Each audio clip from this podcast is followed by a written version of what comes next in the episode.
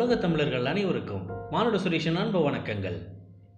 துக்ளக் ஆசிரியர் சோ ராமசாமி அவர்களின் வாழ்க்கை சுயசரிதையான அதிர்ஷ்டம் தந்த அனுபவங்கள் பாகம் ஆறு காமராஜின் பெருந்தன்மை.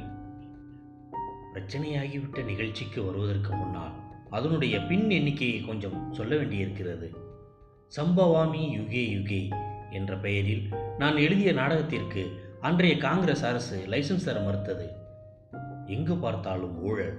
ஊழலை ஒழிக்க இறைவனே அவதாரம் எடுத்து வந்தாலும் கூட பைத்தியக்கார பட்டம் வாங்கிக் கொண்டு அவன் திரும்பி போக வேண்டியதுதான் என்ற ரீதியில் அமைந்த நாடகம். அப்பொழுது நாடகங்கள் தடைக்குள்ளாவது வழக்கமல்ல. ஆகையால் திரு பக்தவக்ஷலம் அவர்களுடைய அரசு இந்த நாடகத்திற்கு அனுமதி தர மறுத்த விஷயம் ஒரு செய்தியாகிவிட்டது. இதற்கிடையில் அரசின் உத்தரவை எதிர்த்து ரிட் மனு ஒன்று தயார் செய்து அதை போலீசுக்கும் அரசுக்கும் அனுப்பினேன். ரிட் மனு வலுவானது என்பது பற்றி எனக்கு சந்தேகமில்லை. அன்றைய அட்வொகேட் ஜெனரல் அரசினால் கலந்து ஆலோசிக்கப்பட்டார். இதற்குள் பல பத்திரிகைகளில் இந்த செய்தி வந்தது. தாமதத்திற்கு பிறகு சில வசனங்களை நீக்கினால் அனுமதி உண்டு என்று போலீஸ் எனக்கு தெரிவித்தது. நான் எந்த மாற்றமும் செய்ய மறுத்தேன். இறுதியில் அட்வொகேட் ஜெனரல் சோவின் வழக்கு வலுவானது என்று கூறிவிட்டதால் அரசு நாடகத்துக்கு அனுமதி அளித்தது. இந்த பின்னணியில் நாடகம் பலமுறை அரங்கேறியது. ஒருமுறை குழந்தைகள் இல்லமாகிய பாலமந்தீர் என்ற அமைப்பின் நிதிக்காக இந்த நாடகத்தை போட்டோம். அந்த அமைப்பின் தலைவர் திரு காமராஜ் அவரும் நாடகத்துக்கு வருவதாக இருந்தது. வேறு சில பிரபலஸ்தர்களும் வந்திருந்தார்கள். காமராஜ் அப்போது தமிழகத்தின் முடிசூடா மன்னர் அகில இந்திய அளவில் பெரிய முக்கியஸ்தர். மத்திய மாநில அரசுகளில் அவர் செல்வாக்கை மிஞ்சுவதற்கு ஆட்கள் கிடையாது. நாடகம் நடந்து கொண்டிருந்தது. பல அலுவல்கள் இருந்ததால் காமராஜர் அவர்கள் இடைவேளையின் போதுதான் நாடகத்திற்கு வந்தார்.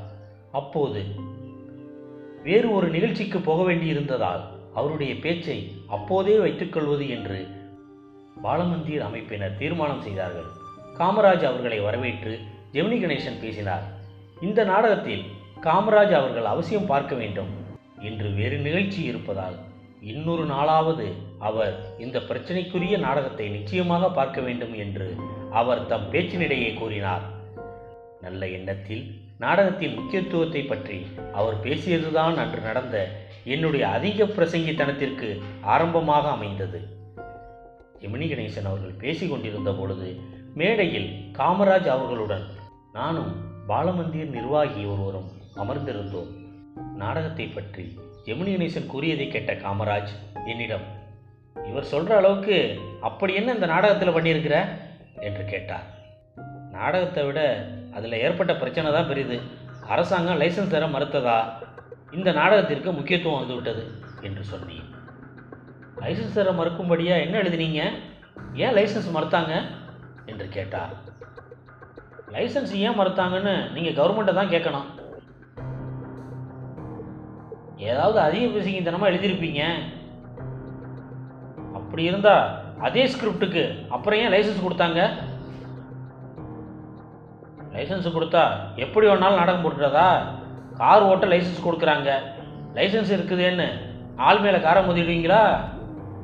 இப்படி அவர் கேட்டு முடிக்கும் வரை எங்கள் உரையாடல் மெல்லிய குரலில் தான் நடந்தது. ஜெமினி கணேசனின் பேச்சு தொடர்ந்து கொண்டிருந்தது. அவர் இப்படி கேட்டவுடன் எனக்கு என்னமோ போலாகிவிட்டது. எழுந்து நின்று கொண்டே உறக்க கார் ஓட்ட லைசன்ஸ் இருந்தால் டிராஃபிக் ரூல் படி காரை ஓட்டுற வரைக்கும் யாராலையும் என்னை ஒன்றும் பண்ண முடியாது. அதே மாதிரி தான் இதுவும். எந்த ஸ்கிரிப்டுக்கு லைசன்ஸ் கொடுத்தாங்களோ அந்த ஸ்கிரிப்டு படி நான் நாடகத்தை போடுற வரைக்கும் யாராலையும் என்னை ஒன்றும் பண்ண முடியாது என்றேன். இப்படி நான் பேசியது அரங்கம் முழுவதும் கேட்டுவிட்டது. ஜெமினி கணேசனும் அதிர்ச்சி அடைந்து தன் பேச்சை நிறுத்திவிட்டார். முழு நிசப்தம். மயான அமைதி. காமராஜ் எழுந்தார். என்னை பார்த்து ஓஹோ! நானும் பதிலுக்கு அவரை மாதிரியே இமிட்டேட் செய்து ஹ என்றேன். அவர் விருத்து போய் மேடையை விட்டு இறங்கிவிட்டார். பாலமந்திர் நிர்வாகிகள் அவரை பின்தொடர்ந்து ஓடினார்கள். ஜெமினி கணேசன் என்னிடம் என்ன மடத்தனமாக நடந்து கொண்டாய்? அவரிடம் மன்னிப்பு கேள்வா என்று கடிந்து கொண்டார். நான் வசியவில்லை. பாலமந்திய நிர்வாகிகள் காமராஜரை காரில் ஏறிச் செல்வதற்கு முன்பாக அவரிடம் மன்னிப்பு கேட்க சொன்னார்கள். நான் அதற்கு மறுத்துவிட்டேன். அவர் அங்கிருந்து போய்விட்டார். நாடகம் ஏதோ நடந்து முடிந்தது. எங்களுடைய நாடகக் குழுவில் உள்ள நண்பர்கள் எல்லாம் என்னை திட்டினார்கள். என்னுடைய தவறை நான் அப்போது உணரவில்லை. ஒரு பெரியவரிடம் அவமரியாதையாக நடந்து கொண்டோம் என்ற எண்ணமே என் மனதில் எழவில்லை. அசராமல் பதில் சொன்னோம் என்ற திருப்திதான் என் மனதில் ஓங்கி நின்றது. அந்த காலகட்டத்தில் யார் எதை பேசினாலும் சரியாக பதிலடி கொடுக்க வேண்டும் என்பதே என்னுடைய பெரிய லட்சியமாக இருந்தது. இந்த அணுகுமுறையில் ஒரு பயனும் கிடையாது என்பதை நான் உணர்ந்து கொள்ள எனக்கு பல வருடங்கள் பிடித்தன. அடுத்த தினம் நான் காரியாலயத்துக்கு போனபோது டிடிகே அவர்களுடைய மகன் டிடி வாசு என்னை அழைத்தார். ஏயா காமராஜர்கிட்ட மரியாதை இல்லாமல் நடந்துக்கிட்டியாமே? மரியாதையா என்னோட வா அவர் வீட்டில் போய் மன்னிப்பு கேள் என்றார். அந்த காலத்தில் எனக்கு செய்த தவறை ஒப்புக்கொள்கிற மனோதைரியம் இருக்கவில்லை. அதற்கு மன்னிப்பு கேட்கும் பக்குவமும் இல்லை. அதனால் நான் நான் எந்த தப்பும் பண்ணலை. அவர் ஏதோ கேள்வி கேட்டார். நான் பதில் சொன்னேன். அவ்வளோதான் என்று கூறிவிட்டேன். ஆனால் அவருடைய வற்புறுத்தல் தொடர்ந்தது. இதற்கிடையே டிடிகேவிற்கு விஷயம் போய்விட்டது. அவர் அண்ட அதிக பிரசங்கிய ஏன் லீகல் அட்வைசராக வச்சிருக்கிற? என்று தன் மகனிடம் கேட்டிருக்கிறார். காமராஜரிடம் ஒருவர் மரியாதை காட்ட தவறினால் அவர் தனக்கு ஏற்பட்ட அவமானம் என்று டிடிகே கருதினார். விஷயம் முற்றியது. மன்னிப்பு கேட்காவிட்டால் நான் அந்த ஆபீஸிலேயே தொடர முடியுமோ முடியாதோ என்ற நிலை அன்றைய தினம் ஆபீஸ் முடிவதற்குள்ளாகவே வந்துவிட்டது. நான் பார்த்தேன்.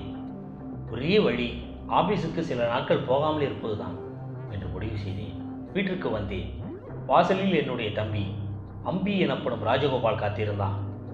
உள்ளே வராத அப்படியே எங்கேயாவது ஓடி போயிடு. வந்தால் உதைக்கிறதுக்காக சார் காத்துட்ருக்கார் என்று எச்சரித்தான்.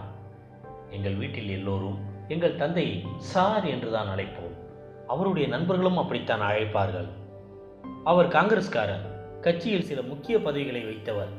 அவருக்கு காமராஜர் மீது மிகவும் மரியாதை உண்டு. நான் அவரிடம் மரியாதை குறைவாக நடந்துவிட்டேன் என்பதை கேள்விப்பட்டு பெரும் கோபம் அடைந்திருந்தார். இது தெரிந்தவுடன் நான் வீட்டுக்குள்ளும் போகவில்லை.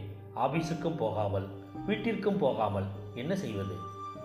நடுத்தரு நாடக மேடை நண்பர்கள் வீடு அப்பா இல்லாத சமயத்தில் எங்கள் வீடு. ஒரு சில தினங்கள் கழிந்தன. இந்த நிலையில் ஆபீஸ் நண்பர் சக்கரவர்த்தி மூலமாக ஒரு தகவல் கிடைத்தது.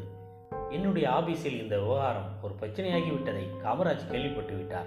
அவரே இது ஒன்றும் பெரிய விஷயம் இல்லை. அந்த பையன் கொஞ்சம் அதிக பிரச்சனையாக தான் இருக்கான். அவ்வளவுதான். நடந்த நிகழ்ச்சியே நான் ஒன்றும் தப்பாக எடுத்துக்கல என்ற வகையில் கூறிவிட அவரிடம் இருந்தே எனக்கு மன்னிப்பு கிட்டிவிட்டது. ஆபீஸிலும் தப்பித்தேன் வீட்டிலும் பிழைத்தேன். அதன் பிறகு வெகு நாட்கள் வரை வாசு என்னை அதிக பிரசங்கி என்றே அழைத்து கொண்டிருந்தார். இந்த நிகழ்ச்சியில் எனக்கு மிஞ்சியது அந்த பட்டம் மட்டுமே. சில வருடங்கள் கழித்துதான் நான் காமராஜ் அவர்களை மீண்டும் சந்தித்தேன். மூத்த பத்திரிகையாளர் சாவி அவர்கள் தன் வீட்டில் காமராஜுக்கு ஒரு விருந்து வைத்திருந்தார். அங்கே என்னையும் அழைத்தார். அது துக்ளக் ஆரம்பிக்கப்பட்ட நேரம். காமராஜ் என்ன சொல்வாரோ என்ற பயத்துடன் தான் நான் சாவியின் வீட்டுக்கு சென்றேன். காமராஜ் அவர்கள் அங்கு வந்தபோது சாவி என்னை அறிமுகம் செய்து வைத்தார். காமராஜ் சிரித்துக்கொண்டே தெரியுமே பெரிய அதிக பிரசங்கியாச்சே என்றார். நான் என்னுடைய ட்ரேடு மார்க்கை எடுத்து வீசினேன். அசடு வழிந்தேன் என்ன அந்த அதிக பிரசங்கித்தனம் அப்படியே இருக்குதா? அதை விட்டுற வேண்டாம் என்று காமராஜ் அவருடைய பெருந்தன்மை என்னை வேக்க வைத்தது.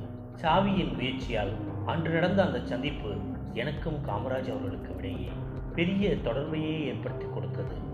அதற்கு பிறகு காமராஜ் எனக்கு அளித்த முக்கியத்துவமும் உரிமையும் என்னுடைய திறமைக்கும் அனுபவத்திற்கும் சற்றும் சம்பந்தமில்லாத அளவுக்கு அமைந்தது. இதுவரை இந்த பதிவை கேட்டுக்கொண்டிருந்த உலகத் தமிழர்கள் அனைவருக்கும் மானுட சுரேஷன் அன்பு வணக்கங்கள். துக்ளக் ஆசிரியர் சோ ராமசாமி அவர்கள் இயற்றிய அதிர்ஷ்டம் தந்த அனுபவங்கள் வளரும். நன்றி வணக்கம். வாழ்க வளமுடன்.